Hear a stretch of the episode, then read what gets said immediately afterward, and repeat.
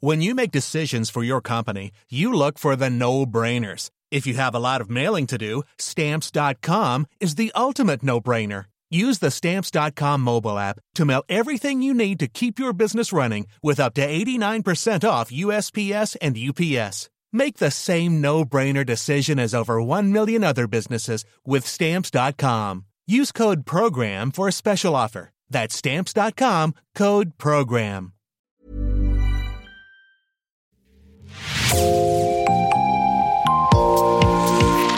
Bonjour et bienvenue dans l'Actu dans la poche, le podcast quotidien d'actualité du Grand Sud-Ouest signé Podcasting. Podcasting, ce sont des entretiens avec des journalistes de la région, mais aussi des séries, des longs reportages et des interviews. Je m'appelle Jean Berthelot de La Glétée. Aujourd'hui, dans Podcasting, nous vous proposons un épisode un peu particulier puisque nous partons à la rencontre de l'équipe Cap Optimiste, 6 femmes qui ont décidé de relever un défi hors norme. Fin décembre, elles ont quitté les Landes et le Pays Basque, d'où elles sont originaires, et elles se sont envolées pour le Pérou. De là, sur une simple planche de paddle, elles cherchent à rallier Moorea en Polynésie. Un défi sportif pour une bonne cause, les milliers de kilomètres parcourus permettront de récolter des fonds pour venir en aide aux enfants malades. Juliette Chénion a pu suivre l'équipe Cap Optimiste à Lima et vous emmène à leur rencontre. L'aventure commence. Ça y est, c'est aujourd'hui. Nous voici à bord du Noumen, le catamaran qui assistera à la traversée. Briefing. Dans quelques heures, l'équipe de Stéphanie Barnex s'élancera à la conquête du Pacifique. C'est donc le moment des derniers ajustements. Notre objectif aujourd'hui, c'est traverser le Pacifique Sud. On arrive tous en bonne santé. Et on doit toujours être animé par ça. Celle qui rame à un nœud, c'est super. Celle qui rame à 4 nœuds, c'est super. C'est la même chose. On s'en fiche de la vitesse. Objectif, rallier la Polynésie française, Moorea, à 8129 km de là précisément. L'équipe compte 6 rameuses. Elles ont entre 22 et 47 ans, sont professeurs, étudiantes, responsables de baignade, coach sportive et directrices de centres aquatiques. Elles viennent des Landes et du Pays Basque. Et pour relever le défi, c'est une équipe de choc qui a été formée. Moi, c'est Marie, j'ai 22 ans et j'ai participé au championnat du monde de sauvetage côtier. Stéphanie, championne du monde de sauvetage, record woman au Guinness Book pour la plus longue distance parcourue en paddleboard avec Alexandra. Donc, je m'appelle Alexandra Lux, championne du monde en sauvetage côtier. Moi, c'est Emmanuel, je suis double championne du monde de sauvetage. Je m'appelle Margot et j'ai participé au championnat du monde prône paddleboard longue distance en Chine en 2018. À l'avant du catamaran, 2 prônes paddleboard roses sont accrochés. Ce sont des planches de paddle affûtées pour la vitesse très étroites sur lesquelles se relaieront les rameuses tout au long de la traversée. Toujours une rameuse sur l'eau. Une rameuse sur l'eau, sur une planche allongée ou à genoux, elle va ramer les mains dans l'eau. 2 heures la journée, 2 heures la nuit, pendant 80-90 jours. Avec à la clé un record du monde à battre, celui de Stéphanie et Alexandra date de 2009. 4800 km en paddle pendant 54 jours. On va tenter de rentrer dans l'histoire puisque aucune traversée du Pacifique Sud n'a été tentée sur un engin aussi petit. Et les Incas l'ont fait avant vous quand même. Ils n'ont pas fait la rame. Ils l'ont fait sur un bateau, visiblement. Et puis il y a l'expédition du Contiki aussi sur un bateau à voile qui nous a beaucoup inspiré, notamment sur notre lieu de départ. Sur le bateau, le départ approche. Les rameuses profitent de la connexion illimitée pour un dernier appel avec les proches. C'est cool. J'ai une petite vidéo pour expliquer aux enfants. Ouais, pour les enfants et tout, parce qu'ils se demandent comment est le bateau, donc pour qu'ils se représentent un peu mieux de l'endroit où on va vivre pendant 3 mois. Et peu à peu, un mélange d'excitation et de peur. Marie le sait. C'est un défi hors norme qui l'attend. On est face à nous-mêmes, prêts à sauter dans le grand bleu. C'est pas facile. On a eu les derniers appels aux familles, quelques pleurs, mais on a tellement envie d'y aller et de concrétiser ces 3 ans de travail qu'on est prête. 3 ans en effet pour mettre le projet sur pied, 3 ans de travail pour être prête le jour J. On se rejoignait tous les jeudis au CERS de Cabreton qui est notre partenaire et après le reste de la semaine on s'entraînait chacune de notre côté parce qu'on travaille et on a des impératifs familiaux. C'était renforcement, préparation physique et après rame, vélo, course à pied, on le faisait chacune de notre côté. Préparation mentale aussi ? Oui, préparation mentale, que ce soit individuelle ou collective, par des préparateurs mentaux qui nous ont aidés à gérer nos émotions, anticiper des événements. comment on se prépare mentalement. Il y a plusieurs choses, c'est avoir des images ressources qui nous aident quand on a des moments très difficiles. C'est comment communiquer avec les autres personnes, c'est gérer le stress. Voilà, pas mal de choses qui peuvent nous aider dans ce type d'expédition. Avant le départ pour Moorea, il y a eu 2 traversées tests de Bordeaux à Cabreton, puis de Monaco à Athènes. Un moyen de peaufiner la logistique, une logistique très exigeante, comme l'explique Manu, l'une des rameuses de l'équipe. Donc le catamaran, il fait à peu près il fait 60 pieds. Donc on est 11 membres d'équipage à bord, les 6 rameuses plus les 5 membres d'équipage qui sont spécialisés plutôt dans la navigation ou dans le médical. Donc c'est vrai que c'est une sacrée logistique parce qu'on part pour 3 mois d'expédition, donc ça veut dire 3 mois de vivre sans escale. Donc c'est vrai que quand on a été livré il y a 2 jours, on a vu les palettes arriver, c'était monstrueux en termes de quantité. Donc une fois qu'on a mis tout à bord, on s'est dit bon, par quoi on commence? On va avoir, on va dire, 15 jours de frais. Qu'est-ce que vous allez manger, en gros, si on décrit un petit peu ce que vous avez embarqué? Bon, on a pas mal déjà de bases de féculents. Une fois que les patates, tout le frais sera fini, on basculera sur le riz, le quinoa, les pâtes. En protéines, c'était la grosse problématique. Donc on a investi dans un congélateur pour avoir des protéines qui vont durer dans le temps, surtout. On a aussi beaucoup de conserves, forcément, de thon, par exemple. Et derrière, tout ce qui est fruits, ça sera en conserve. Laitage, on va pas en avoir. On va avoir du lait en poudre. On a des œufs. On a des œufs déshydratés après pour qu'on en aura plus des œufs frais. Et un jambon sec aussi, clin d'œil au sud-ouest, accroché au plafond de la petite cuisine de la cabine.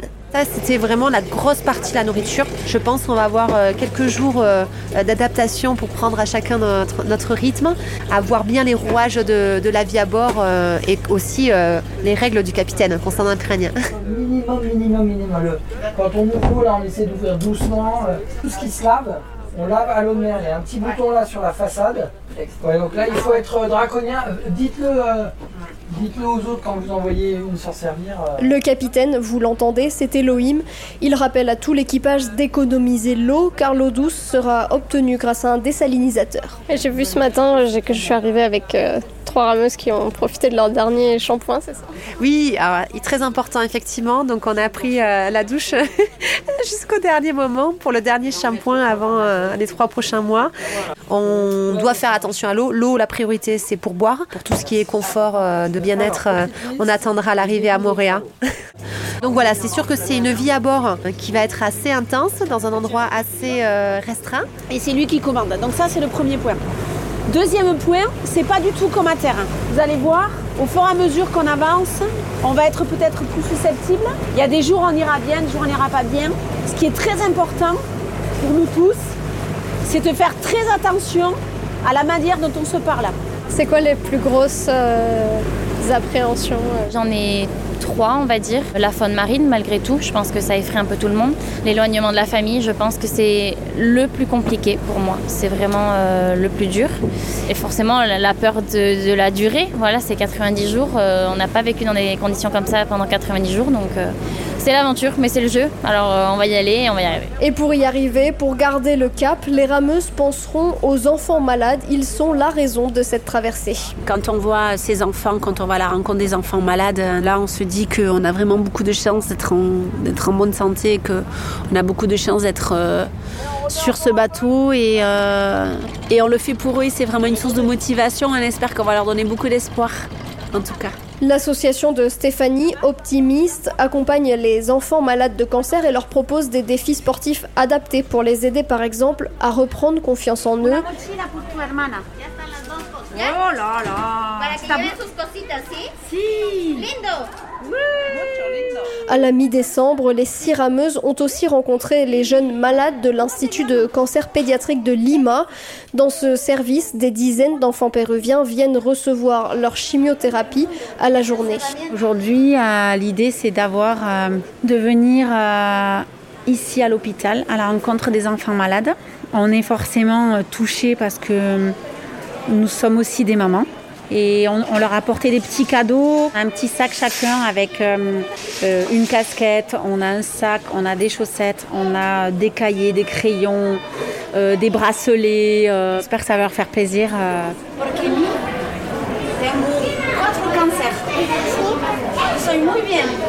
Je leur ai confié aussi que j'avais été en chimiothérapie. que j'avais eu 4 cancers et que du coup aujourd'hui j'étais en forme et qu'il fallait qu'il continue à se battre. Et c'est difficile de croire à la guérison quand on est en plein dans la chimiothérapie, c'est très anxiogène, mais c'est important qu'ils y croient et voilà, il faut que la famille aussi y croie. Comment ça marche chaque kilomètre ? 1 kilomètre est égal 100 €. Donc on a vendu les 8000 kilomètres qui vont de Lima à la Polynésie. Sur les 100 €, il y a 40 € qui vont à l'expédition et aussi aux études scientifiques et médicales que nous allons faire à bord du bateau. Et les 60 € vont aux actions en faveur des enfants. Donc ça, c'est chouette. Hola. Mercredi 4 janvier, 14h35, sur la petite plage de Chorillos à Lima, c'est enfin l'heure du départ.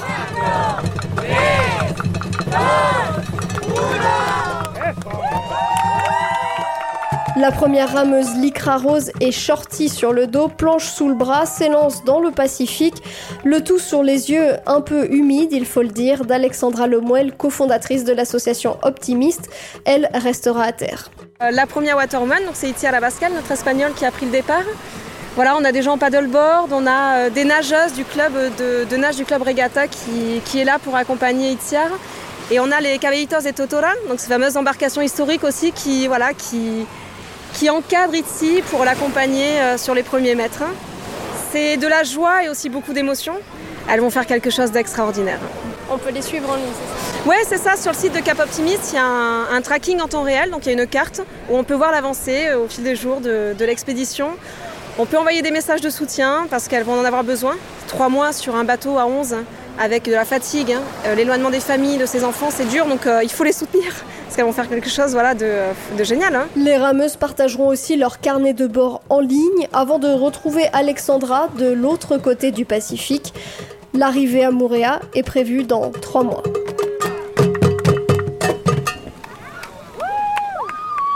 Merci Juliette Chénion, et je précise que depuis le tournage de ce reportage, le 4 janvier, les rameuses ont déjà parcouru plus de 500 km.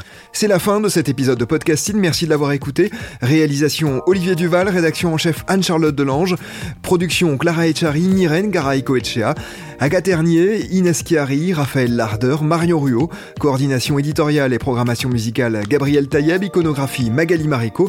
Retrouvez-nous chaque jour à 16h30 sur toutes les plateformes d'écoute. Podcasting, c'est l'actu dans la poche.